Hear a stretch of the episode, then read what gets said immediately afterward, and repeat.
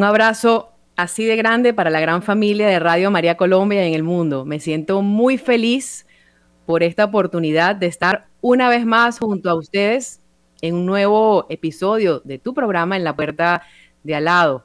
Mi nombre es Isabela Orellana, les hablo desde Caracas, Venezuela, para Radio María Colombia y en el mundo y estamos en este momento transmitiendo vía streaming bajo la dirección del padre Germán Acosta, director de programación de Radio María Colombia. En, el equipo eh, control técnico nos acompaña Luis Fernando López y en el equipo audiovisual estamos asistidos por Camilo Ricaurte. Bueno, muchísimas gracias a esta gran familia de Radio María Colombia por la oportunidad de llevar y vivir el Evangelio a todo el mundo. Les recuerdo nuestras líneas telefónicas disponibles para cada uno de ustedes para participar. 601-746-0091. 319-765-0646 y tenemos también una línea gratuita a nivel nacional. 018-000-1801-69. También estamos en la web www.radiomariacol.org en el Facebook estamos como Radio María Colombia Oficial, también en el Twitter y tenemos, pueden escucharnos descargando las aplicaciones de Radio María Colombia a sus dispositivos móviles. Bueno, hoy tenemos un panel muy interesante, va a ser un conversatorio muy nutrido y en esta ocasión nos están acompañando tres médicos venezolanos, no solamente preparados desde la ventana de la ciencia, ellos como médicos, sino también que desde su ciencia dan razón de su fe. Eh, y en este sentido, pues hemos decidido titular este programa Los milagros existen, y claro que existen. Ellos tres nos van a hablar sobre esto. Vamos a tener, la idea es que tengamos un conversatorio muy nutrido, muy interactivo. Yo los voy a ir presentando, les voy a ir, dando el pase. Les quiero pedir, por favor, que seamos breves y concisos en las intervenciones. Yo he estado con cada uno de ellos en programas, pero ahora pues tenemos el tiempo corto y queremos escucharlo a los tres. Tengo muchas preguntas. Así que de entrada, primero los voy a ir presentando a cada uno, después hacemos una breve oración y seguidamente vamos a tema. Nuestro primer invitado es el doctor Carlos Ascanio Esteves, él es médico cardiólogo. Bienvenido, doctor Ascanio, un fuerte abrazo. Muchas gracias por la invitación. Bueno, aquí estamos este conversatorio. Muy bien. No, no, vamos entonces a presentar ahora al doctor Frank Valerí. Él es médico pediatra, infectólogo, es venezolano, residenciado en México. Bienvenido, doctor Valerí. Gracias, Isabela, a ti y a Radio Colombia, Radio María Colombia, pues, por tenernos en este programa. Muchísimas gracias a usted. Y nuestro tercer invitado es el doctor Osvaldo Laprea, también médico pediatra residenciado en Venezuela y él tiene una, él lleva adelante un trabajo muy bonito eh, en, torno a los adolescentes, él nos va a contar sobre esto, que, bueno, que viven algunos procesos de adicción y cómo él acompaña esos procesos. Bienvenido, doctor Laprea, un fuerte abrazo. Hola, muchísimas gracias Isabel, a ti y bueno, un honor estar aquí nuevamente con Carlos, con Fran y por supuesto contigo y gracias a Radio María Colombia por la invitación y gracias a todas las personas que están conectándose en, este momento. Bueno, les enviamos un saludo pues muy, muy, muy, muy cariñoso. Eh, yo quisiera que alguno de los tres me levantan así la manito, que inicie este programa con una breve oración, que salga de su corazón. ¿Quién quiere comenzar? Vamos, adelante, doctor. Bueno, eh, Pedimos al Señor pues que esté presente hoy entre nosotros aquí en este programa junto con Isabela y para Radio María Colombia y en compañía de los doctores Carlos Ascaño y el doctor Osvaldo Laprea, mi persona, para que de nuestra boca salga todo aquello que realmente nuestros radioescuchas necesitan escuchar en este momento para que el Espíritu Santo nos guíe y ponga en nuestra boca las palabras necesarias para que este programa sea de gran utilidad para todos los radioescuchas. Amén, que así sea, apreciado doctor. Y bueno, pedimos a María Reina de la Paz que toque nuestros corazones y a San Miguel Arcángel que se haga presente durante toda esta transmisión para que todo curse pues como sea la voluntad de Dios y por el bien de todas las personas que están en este momento conectadas, porque es un tema sumamente interesante. Bueno, eh, voy a permitirme dar una breve introducción y después comenzamos nuestro conversatorio. les voy a hacer muchas preguntas y también vamos a estar atentos a la participación de las personas que están también conectándose.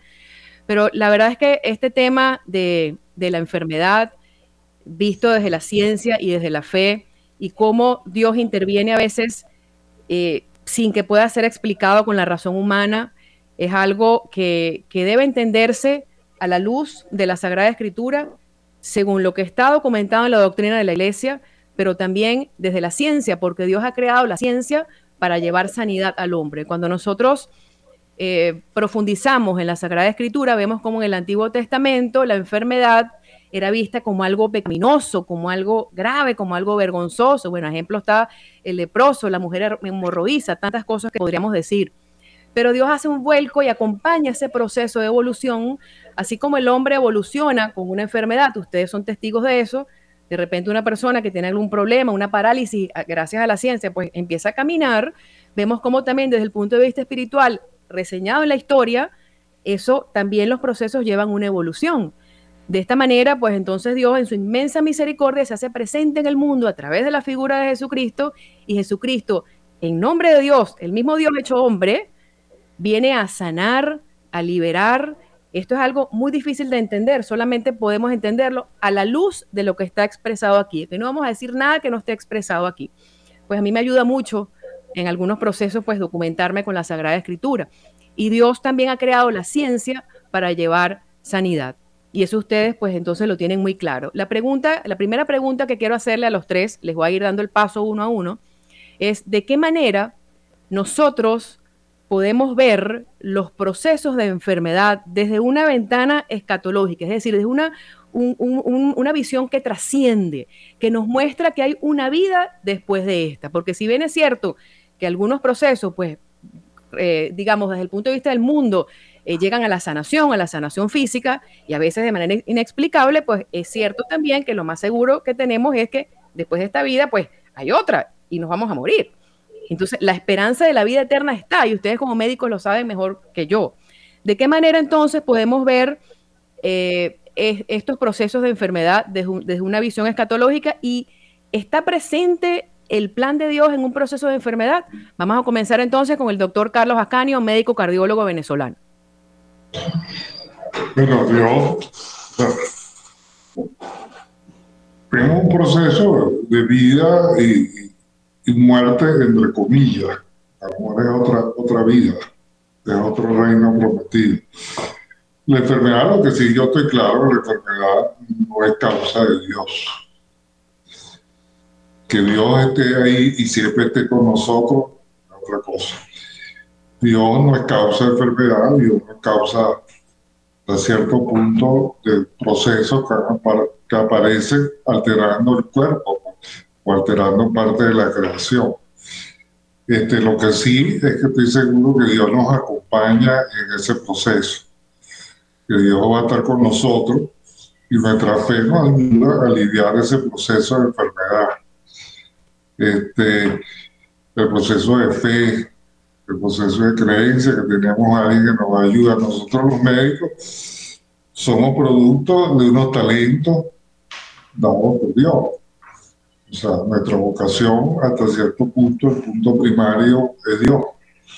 Y, y nacimos y nos desarrollamos para dar salud, para dar sanación que cada vez se ve más sofisticado porque, bueno, la ciencia va avanzando. Pudo haber sido un milagro a lo mejor tiempos atrás. Este, ahorita lo consideramos como algo normal, como algo natural, como algo tan simple como poner uno, por ejemplo, Jesús puso barro en los ojos del ciego y lo curó. Nosotros, para nosotros, esa es la curación porque por ahí estaban sustancias, cloroperifol y muchos antibióticos vienen de la tierra. Pero para ese momento no era explicado. Para nuestro momento, pero siempre Dios está ahí. Es la, Dios está siempre revelando en cada proceso de, nuestro, nuestra vida e incluso en nuestra enfermedad. O sea, es, el proceso de, sí, la revelación para la salvación la salvación del hombre, en todo su sentido. O sea, la muerte puede ser algo natural, es natural, ¿cierto? Ahora vamos a darle el paso al doctor Valerí. Me, me, gusta mucho lo que usted ha dicho, doctor Ascanio, de cómo cuando Jesucristo sanó al ciego, utilizó la tierra. Qué interesante. Y, utilizó también su saliva. Entonces vemos cómo Dios se vale de los medios humanos, de los medios terrenales también para ejecutar su plan de salvación. Vamos a dar el paso entonces al doctor Valerí. Bueno, eh, yo considero que la enfermedad de alguna u otra manera puede ser vista como un cable a tierra en el ser humano. Con esto quiero decir que Dios en su inmenso amor creó al hombre, pero lo creó libre. Y bajo ese libre albedrío, de alguna manera, el hombre actúa en el mundo. Eh, la, la, la Biblia, digamos, está llena de una serie de historias de reencuentros entre el creador y el creado decir, en algún momento el hombre se separa, da la espalda a Dios y Dios lanza un cable a tierra para atraer nuevamente ese hombre al camino de alguna manera estaba predestinado para él. Y eso sucede en múltiples oportunidades y digamos que la más notable pues es la venida de su Hijo, nuestro Señor Jesucristo, para estar entre nosotros y compartir la historia con nosotros. Entonces creo que la enfermedad, más allá de que se presenta en distintos niveles, con distintos eh, grados de, gravedad, digamos, eh, son oportunidades que también el Señor pone en el camino del hombre eh, para que el hombre de alguna manera haga una conversión, es decir, se voltee de estar de espaldas a Dios y se voltee nuevamente de frente a Dios y, vuelva al camino que Dios de alguna manera trazó para nosotros. Esto obviamente es mucho más, más mm, tangible en enfermedades catastróficas graves, como los cánceres, como donde realmente el hombre, tanto el hombre como el médico, en algún momento en particular ven, sus capacidades totalmente limitadas y no queda otra cosa adicional que ponerse en manos de Dios. Eh, pero también puede verse desde las enfermedades pequeñas en, en, todos los procesos que el ser humano transita para recobrar la, salud luego de haber estado enfermo. Eh, y yo creo que esto lo puso de, manera más tangible aún la pandemia que todavía transitamos, que comenzó hace tres años y todavía estamos en, eh, quizás en una fase distinta, pero que todavía nos afecta, donde el hombre no, le, no, tuvo otra opción que entender que su vida es totalmente finita, que es un ser completamente frágil cuando un virus, una cosa tan pequeña como el virus, imperceptible para los humanos, puso en jaque mate a la humanidad entera. Creo que eso puede verse como, como una manifestación escatológica, ya no vista desde el punto de vista teológico y desde el punto de vista del Señor, sino como un castigo, como la presencia del demonio en el mundo, pero yo creo que puede verse perfectamente y debe verse como una oportunidad adicional que da el Señor para que el hombre vea cuán eh, infinitamente grande es el Señor y cuán infinitamente pequeños somos nosotros y cómo el Señor con su infinito amor nos brinda las oportunidades y nos lanza ese cable a tierra para retomar el camino trazado originalmente por él. Qué bien explicado, doctor Valerí. Dios nos lanza un cable a tierra. Bueno, me voy, a, voy a recordar por siempre esas palabras.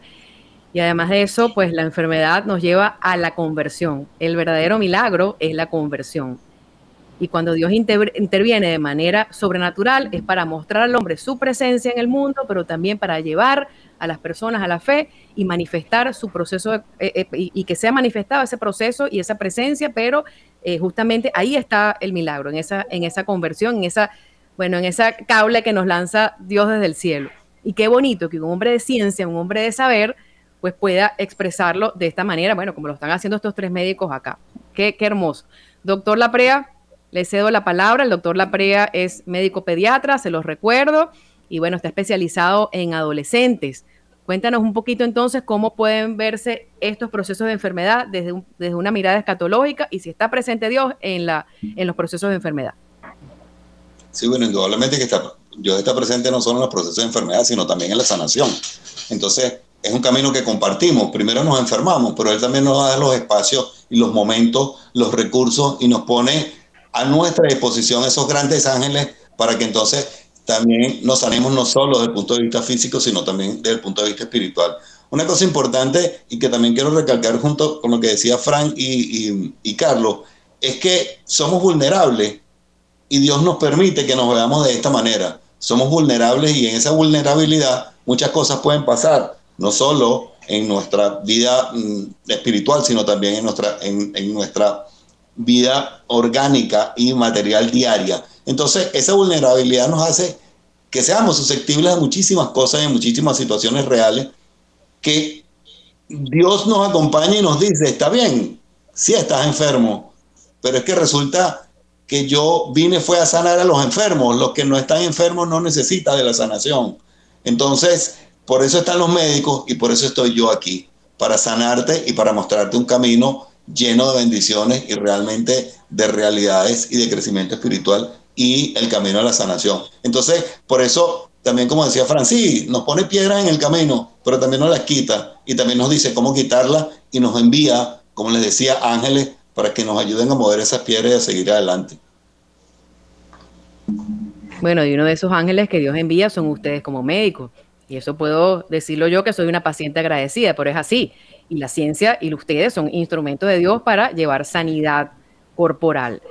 Pero también vemos cómo las dos cosas, la, sanidad espiritual pues está muy ligada a la sanidad eh, física. Ustedes como médicos católicos pues pueden dar fe de eso. Mientras preparaba estas palabras que iba a compartir con ustedes y todas las preguntas que les voy a hacer, evocaba esas primeras comunidades cristianas eh, que actuaron en nombre de Cristo.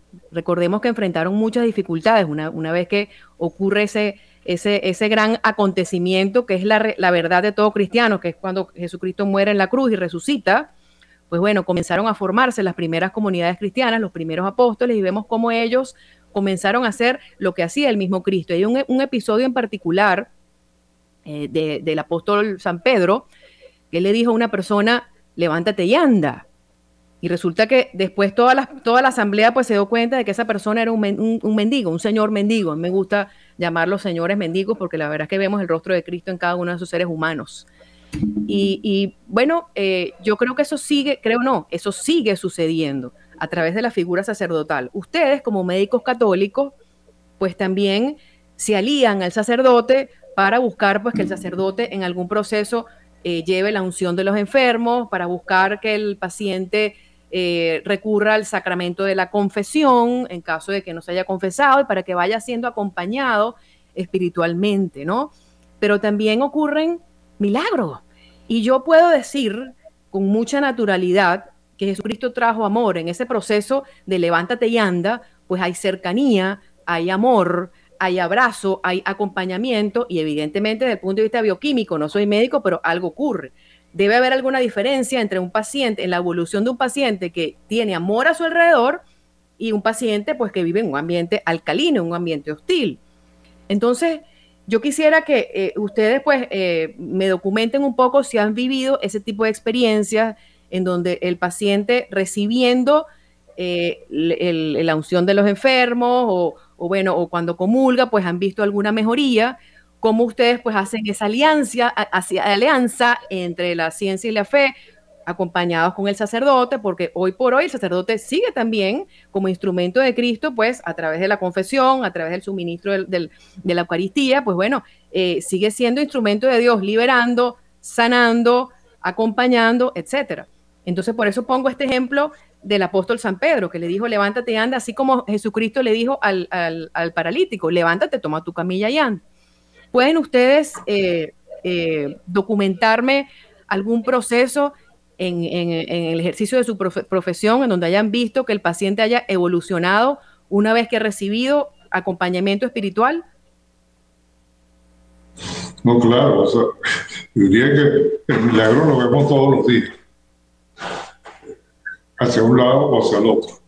Y la pregunta que yo siempre me hago, o sea, hago es por qué Jesús sanó. Sanó por compasión, sanó por caridad, sanó para decir que él era el Hijo de Dios. Yo creo que él sanó para decir que era, era la vida. Cuando él sanó dice, yo soy la vida. Y creo que eso es lo principal de toda esta sanación. O sea, es la revelación de Dios en cada momento en cada momento de la enfermedad nosotros podemos ver en el enfermo cómo se revela Dios en el momento determinado.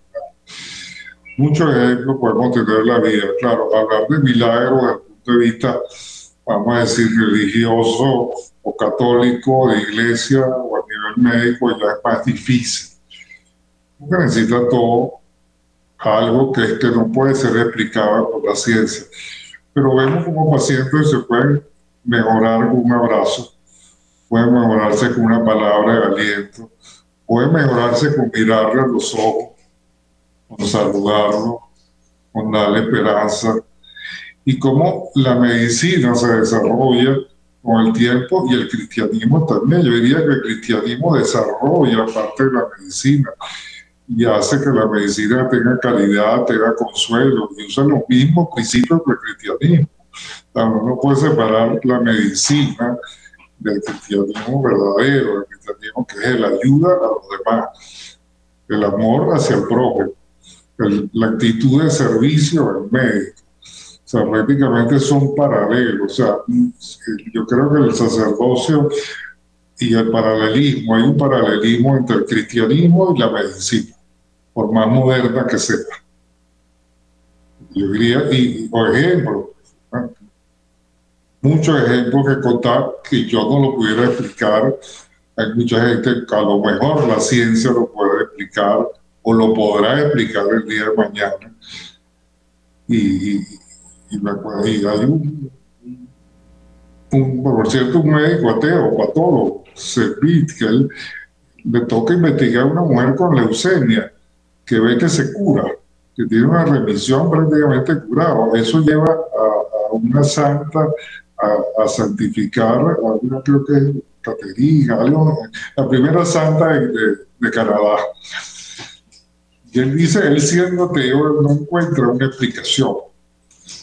Y termina hablando de lo bello que resultó ser eso, de lo, del amor que significa la sanación y de todo este proceso, que tiene en algún momento debe haber habido una revelación. Y lo bueno es que termina diciendo, sigo siendo ateo, pero no logro explicar esto. Este, bueno, lo que nos acaba de, de contar el doctor Ascanio está documentado en la Constitución Dogmática de la Divina Revelación, la Dei Verbum, que ha nacido en el Concilio Vaticano II. Es muy interesante porque verdaderamente Dios se revela. Y el doctor Ascanio comenzó entonces esta, esta segunda intervención diciendo por qué Jesús sanó. Bueno, porque Dios se revela a través de esos acontecimientos. ¿Para qué? Para llevar a la conversión. Entonces, qué lindo de verdad ver cómo hombres de ciencia que han estudiado, pues también pueden hacer esa relación y pueden, pueden dar testimonio de que los milagros existen y la Iglesia Católica lleva adelante un trabajo muy documentado en torno a este tema. Están saliendo pues universalmente, eh, se están dando a conocer las causas de santidad, no solamente en Venezuela, sino en el mundo entero, porque, bueno, los santos interceden ante Dios, pero interceden es con su testimonio de vida. Hombres y mujeres que han vivido procesos de enfermedad, procesos de extremo sufrimiento, pero que a la luz de la a la luz del evangelio pues han dado fe también de esa presencia de Dios en sus vidas para salir airosos. Salir airosos es bueno, seguir la voluntad de Dios, abandonarse y bueno, hoy gozan de la vida eterna y son ejemplo para nosotros. Doctor Valerí, ¿qué nos puede decir entonces en torno a todo esto? Bueno, definitivamente, eh, es decir, eh, lo que el Señor ofrece para nosotros es la salvación y es la redención. Y eh, como lo dije anteriormente, en esa fase final a lo mejor de la enfermedad es mucho más tangible que esto suceda. Y por eso probablemente la unción de los enfermos de alguna manera es una posibilidad que se ofrece a los médicos, a los familiares del paciente, al propio paciente, para que se acerquen un poco más a la presencia del Señor, a la búsqueda de esa salvación, de esa redención que el Señor ha ofrecido para todos nosotros. Sin embargo, muchas veces por temor, por desconocimiento, se ve la figura del sacerdote eh, ministrando el sacramento de la función de los enfermos como prácticamente la presencia de la muerte eh, al acecho. Eh, y de hecho, anteriormente al sacramento se le llamaba extrema unción porque prácticamente se dejaba para cuando el, paciente estaba literalmente moribundo, prácticamente no había nada que hacer. Eh, sin embargo, los que creemos en esto, de alguna manera nos preocupamos y nos ocupamos de tratar de llevar eh, el sacerdote a la cercanía del paciente, porque definitivamente ese paciente que se prepara no solamente desde el punto de vista físico, sino desde el punto de vista espiritual para su posible muerte, y se prepara y hace una buena confesión y se descarga de sus pecados, definitivamente va a sentir una paz, una tranquilidad y una alegría que obviamente está relacionada a una serie de liberación de neurotransmisores, etcétera, etcétera, pero que al final es simplemente la posibilidad de esa persona de eh, descargarse de todo aquello que de alguna manera lo aleja de la posibilidad de la redención y acercarse mucho más a la redención. Eh, y termino poniendo un ejemplo propio, ya no de lo que he visto en otros pacientes, sino de lo que me pasó a mí. Yo soy operado de la columna hace casi 20 años probablemente. Eh, estuve prácticamente un mes y tanto con un dolor intenso, una ciática que prácticamente no me permitía eh, mis labores rutinarias, no podía dormir tranquilo. Eh, acudí a la consulta con el cirujano de columna, el cirujano me observó, me, hizo eh, rehabilitación durante dos semanas, después de la rehabilitación me hizo dos infiltraciones y a pesar de la rehabilitación, de las dos infiltraciones, el dolor en lugar de mejorar empeoraba. Y eh, yo prácticamente la última consulta con el cirujano, eh, prácticamente llegué rogándole que me operara, porque la idea de la rehabilitación y de la, eh, del proceso de infiltración era tratar de disminuir el dolor y, obviar la posibilidad de la intervención. A pesar de que había una hernia significativa, pero bueno, había que pasar por ese proceso y yo realmente llegué ya prácticamente a esa última consulta rogando por el dolor, era intenso, no podía dormir, lloraba prácticamente en la noche y eh, la noche previa a la intervención, eh, Lourdes buscó al padre Chaparro, el padre Luis Chaparro, un sacerdote muy amigo, muy eh, conocido por nosotros y a que le tenemos mucho cariño, para que se acercara a la casa y me administrara la unción de los enfermos. Bueno, yo por supuesto conversé con el padre, me confesé con el padre, el padre me administró la unción de los enfermos y esa es la noche que mejor he dormido yo en mi vida, no, no antes de la operación, o sea, esos dolores que, que, no soportaba, aquel llanto, aquel dolor, aquella desesperación, desapareció totalmente hasta el momento que yo me desperté después de la anestesia en la operación. Así que lo puedo eh, dar fe directamente y bajo mi persona de que realmente la unción de los enfermos no solamente sana desde el punto de vista espiritual, sino incluso desde el punto de vista físico. Es milagroso. Excelente, doctor Valerí. Bueno, eso, eso da mucho ánimo a las personas que estén en este momento conectadas, que tengan algún familiar, que esté pasando por un proceso de enfermedad o la misma persona que esté escuchando, pues bueno, esto es un signo de esperanza. Y los procesos de enfermedad son una oportunidad, no solamente para el enfermo, sino para todas las personas que rodean de llegar a la conversión. Y qué bonito como cuenta, es un testimonio de santidad. Aquí todos estamos de verdad llamados a la santidad, todos, pero ustedes están dando fe de eso desde la ciencia. Como un médico cuenta que una vez que recibió la unción de los enfermos, pues durmió eh, plácidamente y pudo vivir en paz un proceso por el que tenía que pasar, llevando la cruz cantando, ¿verdad? Bueno, ahora vamos a darle el paso al, doctor Laprea. Adelante. Bueno, mira, este, yo puedo decir que los milagros, siendo pediatra, se dan a cada rato. Yo los vivo y los veo a cada rato. Simplemente que a mis manos llegue un paciente que ni siquiera está enfermo a veces, sino que viene un control de niño sano, pero que disfruta la consulta que te regala una sonrisa, que es capaz de jugar contigo y demostrarte eso, a Dios en sus ojos, y que te deja que tú lo sientas y que transites ese camino con Él, ya es un milagro. Por supuesto, cuando los niños están enfermos, eh, y me pasó hace unas semanas con un adolescente de 12 años, muchacho con una neumonía inmensa, que venía con un gran dolor, que lloraba, que no podía toser porque la tos le producía tanto malestar y tanto dolor que eso lo desencajaba completamente. Y que cuatro días después yo lo vi ir a su casa en paz, caminando, con una sonrisa, jugando conmigo. Yo quiero preguntar si eso no es un milagro y si eso lo vi la semana pasada feliz, comenzando a jugar pelota otra vez porque me tenía coquinado de que quería jugar pelota y yo lo tenía en casa y le decía, espera, espera que te recuperes completo y la semana pasada le dije, ok, vas a jugar pelota y me vas a decir cómo te fue. Yo quiero preguntar si realmente eso no es milagroso. Y eso eh, lo hace el Señor a través de nosotros. Y a pesar de que un sacerdote no llegue o no vaya a visitar al paciente, nosotros somos vínculo entre el Señor, el paciente y los sacerdotes cuando le abrimos los espacios de Dios, cuando oramos junto con Él y cuando llevamos el amor de Dios con nosotros mismos.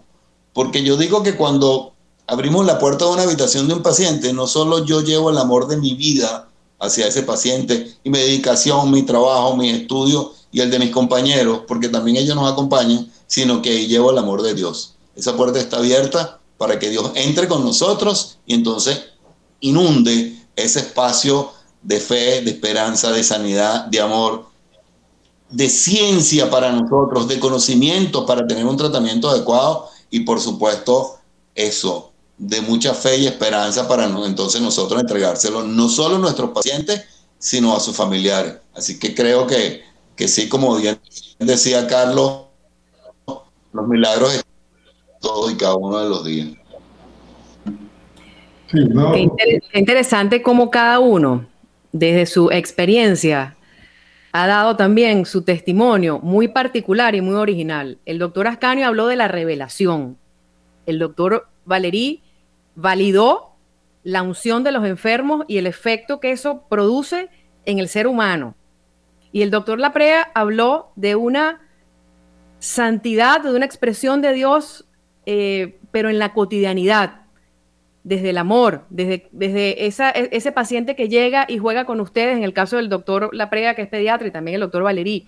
Es decir, qué bonito, qué bonito porque eh, también están dando aquí respuestas de santidad desde el ejercicio de, su profesión. Ejemplo del doctor José Gregorio Hernández, nuestro, nuestro cuarto beato venezolano médico, que llegó a los altares haciendo lo que, lo que tenía que hacer, viviendo a plenitud el cristianismo. Yo quiero preguntarle a usted, preguntarles a ustedes, déjenme otra vez hacer el anuncio porque probablemente haya personas que se estén conectando y les quiero recordar que estamos en este momento eh, conversando con tres médicos venezolanos, dos médicos pediatras y un médico cardiólogo, y estamos transmitiendo en vivo a través del streaming de Radio María Colombia para el mundo entero. Tenemos unas líneas gratuitas a nivel nacional en caso de que quieran hacernos alguna pregunta o quieran participar. 601-746-0091. 319-765-0646 y también tenemos esta línea gratuita 018-000-1801-69 extensión 1.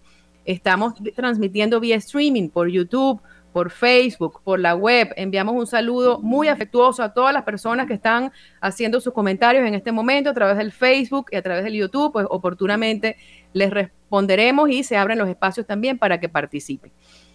Yo quisiera preguntarles a cada uno y comenzamos entonces otra vez con el doctor Ascanio, de qué manera puede hablar un médico de milagros. Ustedes son muy valientes, verdaderamente son muy valientes y muy santos. Yo siento que, bueno, aquí Diosito está presente, pero en, cuerpo, alma, corazón y toda su divinidad, a través de ustedes. ¿De qué manera ustedes pueden hablar de milagros en medio de sus contextos de ciencia? ¿Es posible? Sí, desde el punto de vista médico, científico, nosotros hablamos de milagros, algo que no se pueda entender no se puede ser explicado por el método científico usado. Nosotros en medicina usamos un, médico, un método que es el método científico. Pero no puede ser explicado, lo podemos llamar milagro. Pero yo, yo amplío más la palabra milagro. ¿Qué es realmente un milagro? Es una revelación de amor, es una circunstancia, los milagros no se dan todos los días. Desde el punto de vista de santos, de milagros extraordinarios que salen de todos lados, que significa santificar a una persona, lo que son muestras de ejemplo, como diciendo, en vez de cuando Dios se demuestra, se revela en ocasión. Pero tuve un paciente la semana pasada, yo quizás entre las especialidades que más veo personas fallecer en la mía. Yo estoy viendo últimas décadas de la vida con enfermedades realmente, incluso con muchas muertes súbitas. Pero tengo un paciente que entró en shock cardiogénico, o sea, con 90% de mortalidad, entra en coma, se, se intuba, se conecta a un respirador, se logra estubar, después no despierta, no había manera que despertara, vienen a hacer elección de los enfermos la petición mía, la familia acepta, este, y inmediatamente a la media hora despierta. Los hijos habían llegado a Estados Unidos, que estaban viviendo allá, esta inmigración grande de padres solos, este, vienen a ver a su papá.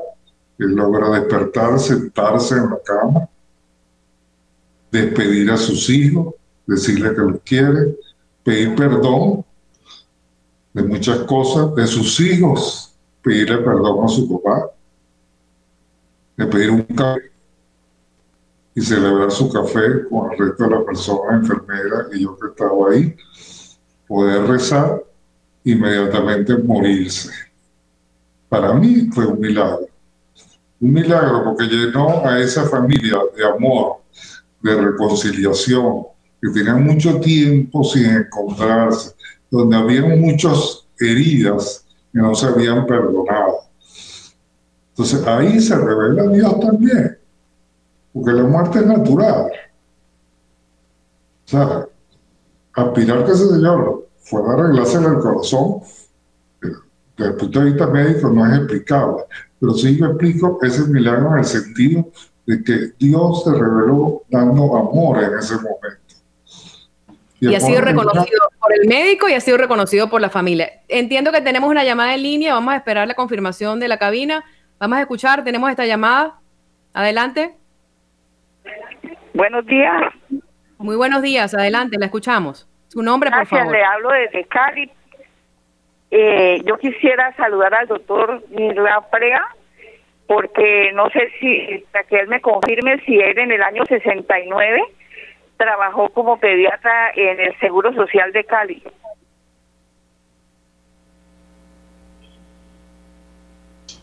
No, no, no soy yo, pero muchísimas gracias de todas maneras. Pero no trabajó usted en el año 69 en el Seguro Social de Cali.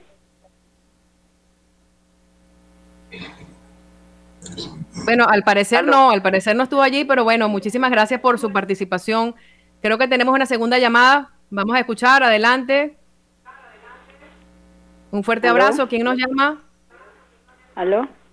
Sí, bienvenida, un fuerte abrazo. ¿Quién nos llama y de dónde? Rosana Giraldo. Hola Rosana, bienvenida. Los micrófonos abiertos para ti. Buenos días. He estado oyendo el programa, pero entonces no sé hay un señor que está como en la familia, en mi familia, pero ha estado muy malito y, él no cree en Dios. Le decimos, o le dice mi hijo que, que vive con una hija de él, que, que se confiese, y él dice que para qué se va a confesar, que, que usted sí creen en esas cosas. Y yo le estoy pidiendo a Dios que ese señor se arrepienta y le den deseos de confesarse, porque él está muy malito y de ayer para acá está un poquito mejor. Bueno, muchísimas gracias por su, por su participación y su pregunta. Ahora vamos a darle el espacio al doctor Valerí para que, costó, para que le conteste esta radio escucha. Adelante, doctor Valerí.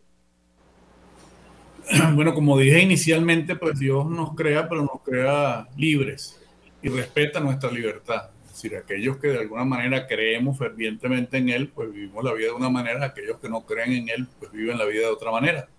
Sin embargo, los que estamos alrededor, pues tenemos todavía la posibilidad de orar. El poder de la oración es realmente importante y eh, así como la fe también mueve montañas. Entonces, lo que queda en estos casos, pues es rezar por la persona, por la conversión de la persona, porque la persona termine de entender lo importante que es acercarse al Señor en estos momentos de dificultad. Eh, y porque en el último de los casos, pues por la misericordia, la infinita misericordia del Señor, que sea capaz de, de alguna manera de, de, cambiar ese corazón de piedra por un corazón de, de carne, de sangre. Eh, respondiendo un poquito también la, la, pregunta anterior, yo, yo voy a ver el, el milagro más más cercano, voy a, enfocarlo de manera más cercana. Eh, definitivamente los milagros, tal como están concebidos en la Biblia, como nos relata el, ciego que comienza a ver, el cojo que ahora camina, el, el, muerto que, que, se levanta y agarra su, sus sábanas y sale.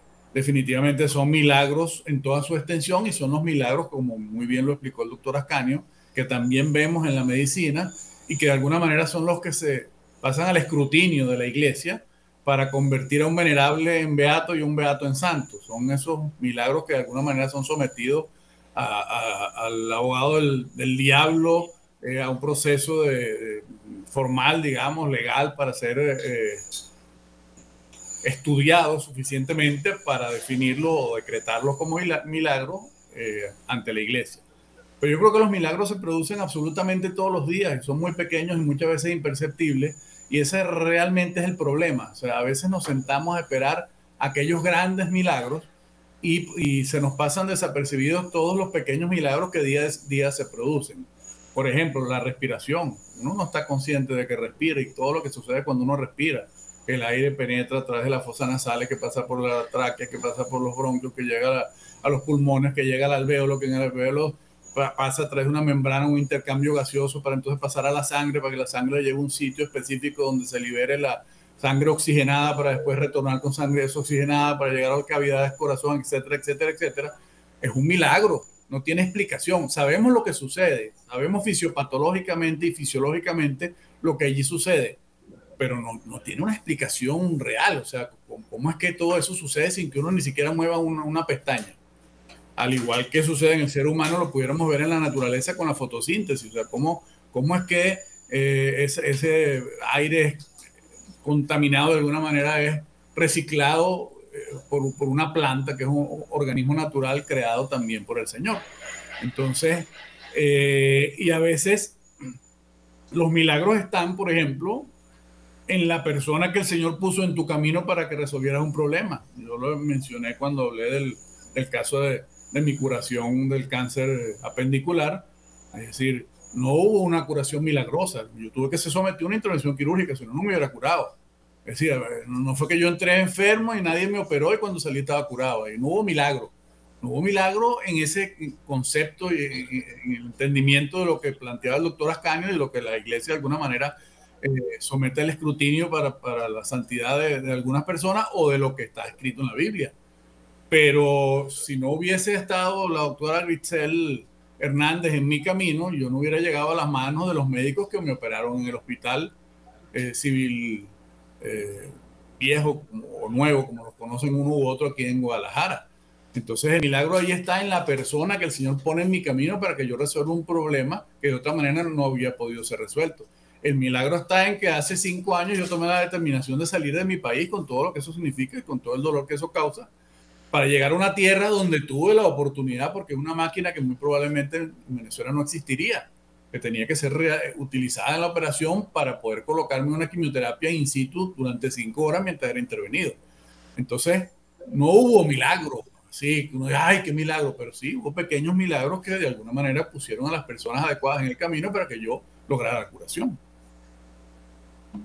Y excelente como cada uno ha dado su postura con toda la naturalidad. Los milagros son las pequeñas cosas de la vida, son las personas que aparecen en nuestro camino, son eh, eh, eh, los pequeños acontecimientos. Y quiero aprovechar, ya vamos a, escuchar a esta señora que nos está llamando en este momento, pero quiero aprovechar de invitarlos al Rosario Continental que, se, que se dirige desde Radio María Colombia, todos los días a las 7 de la noche hora Colombia porque la verdad es que no tengo tiempo de contarlo acá, pero también yo viví mi milagrito allí y fue una, experiencia espectacular. Entonces, el milagro también es que esta transmisión desde diferentes lugares se haga posible para llegar a personas o a una audiencia que nosotros ni siquiera estamos imaginando. Por ejemplo, una persona que puede estar en una sala de hospital en este momento y no tiene los medios para salir de ahí porque está acostado en una cama, pues le enviamos un fuerte abrazo de esperanza.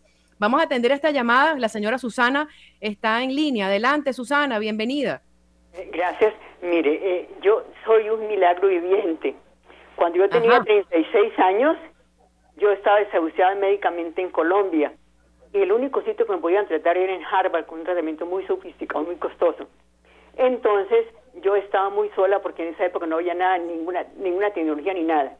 Pero Dios me hablaba en mi corazón y, y, y en esa búsqueda eh, de un camino de salud, Dios me reveló un camino que era llegar a Harvard, al único sitio del mundo que, que me, me, podían salvar. contra toda la oposición del mundo, empezando por los médicos, que nadie creía en eso. Entonces yo, yo viajé a Boston y antes de irme me hice colocar los santos óleos. Yo tenía 36 años. Y esos santos óleos me duplicó la vida. Ahora tengo 74 años. Eh, eh, y no solamente me duplicó, sino que me dio una luz, una fuerza, un coraje, una valentía para hacer todo lo que tenía que hacer. Y yo felizmente fui tratada con lo más sofisticado de la ciencia, con el mejor equipo humano pero todo eso, yo digo, eso fue los santos óleos, me dio la fuerza y el coraje y la valentía. Yo soy viva con la vida de Dios. Eso quiero decir yo. Un abrazo, señora Susana. Qué bonito testimonio. Muchísimas gracias por compartirlo. Bueno, entonces ya se nos está acabando el tiempo. Eh, tenemos escasos cinco minutos. Me están haciendo ya la seña desde la cabina, así que vamos a dar el paso al doctor Laprea para que, bueno, vaya cerrando y cómo es posible entonces ustedes, eh, cómo, cómo, es posible desde el punto de vista médico, pues vivir los milagros y cómo lo compaginan con la ciencia y con su gremio. Ya vamos a terminar. Bueno, primero que nada, darle muchísimas gracias este, a todas las personas que han llamado y, y reconocer esta última llamada, así como bien lo hemos reconocido antes, un testimonio de vida, que más que alguien te llame y te lo diga, o sea, eso no es un milagro, por supuesto que sí, porque además te lo estoy diciendo que así lo viví, así lo tuve este, y también estoy de acuerdo, los milagros son de todos los días. Levantarnos es un milagro, salir adelante es un milagro. Llegar a mi sitio de trabajo, como lo, he dicho muchas veces, donde los médicos nos enfrentamos todos los días a la muerte, así no lo sepamos. Pero ese es nuestro tránsito, nuestro camino, con mayor o menor intensidad. Pero a eso vamos, porque vamos a sanar pacientes y no sabemos qué nos vamos a encontrar. Y regresar a casa con bien, lleno de Cristo, pudiendo llevar la palabra del Señor junto con nuestras manos porque también eso quiero decirle, las oraciones no solo son habladas, las oraciones se transmiten a través de la mano, del contacto, del amor, de los ojos, esto, del espacio. Y cuando nosotros vamos a atender a un paciente así, con fe, con amor, con esperanza, no importa que no le digamos que nosotros creemos en Dios y que estamos orando por ellos. Nosotros a través de nuestras manos, conocimientos, ganas, eso, amor, nosotros transmitimos el amor de Cristo y eso también es una oración. Así que yo siento que eso también es un milagro.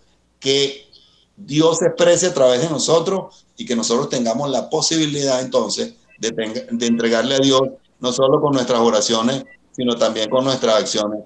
Así que gracias Señor por, por el milagro y por permitirnos a nosotros ser parte de ese milagro. Amén, y que nos dé la fuerza necesaria para continuar adelante en aquello que nos pide cada uno de nosotros. Entiendo que ustedes tienen un espacio ya para cerrar, eh, discutiendo la evidencia, tienen varios espacios donde pueden, eh, podemos contactarnos con ustedes. ¿Lo podrían indicar, por favor, antes, ya de, ser, antes de cerrar?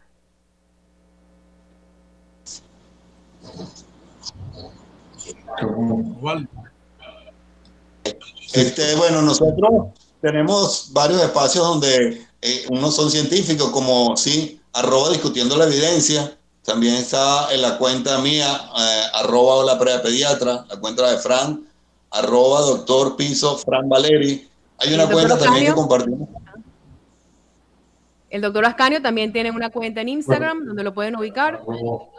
Sí, arroba Carlos Ascanio, su cardiólogo, y aparte otra arroba Muy bien. Bueno, ya tengo que cerrar. Me toca la peor parte, que es la despedida. Vamos a ver, el doctor Laprea quiere decirles algo rapidito. Ay, Dios mío, me van a dar las orejas. Tenemos una cuenta, este, nosotros transmitimos a través de nuestra cuenta un live que se llama Médicos Evangelizadores, al cual los invitamos a que nos acompañen y en el cual ha estado Carlos y ha estado también Isabela. Perdón, solo quería decir... Está bien, bueno, entonces nos vemos ahí en Médicos Evangelizadores y aquí también en Radio María Colombia. Muchísimas gracias al doctor Carlos Ascanio Esteves, al doctor Frank Valerí y al doctor Osvaldo Laprea por habernos acompañado en este episodio del programa En la Puerta de Lado y también al gran equipazo de Radio María Colombia por su presencia, por su trabajo voluntario y por seguir adelante en favor pues del Evangelio y en favor de esta misión tan hermosa. Estamos bajo, bajo la dirección del Padre Germán Acosta, también desde acá pues le pedimos la bendición y nos encontramos entonces en un nuevo episodio del programa En la Puerta de al lado. Un fuerte abrazo para cada uno de ustedes. Seguimos adelante y un fuerte abrazo para todas las personas que hoy se conectaron. Chao, chao. Gracias. Hasta pronto.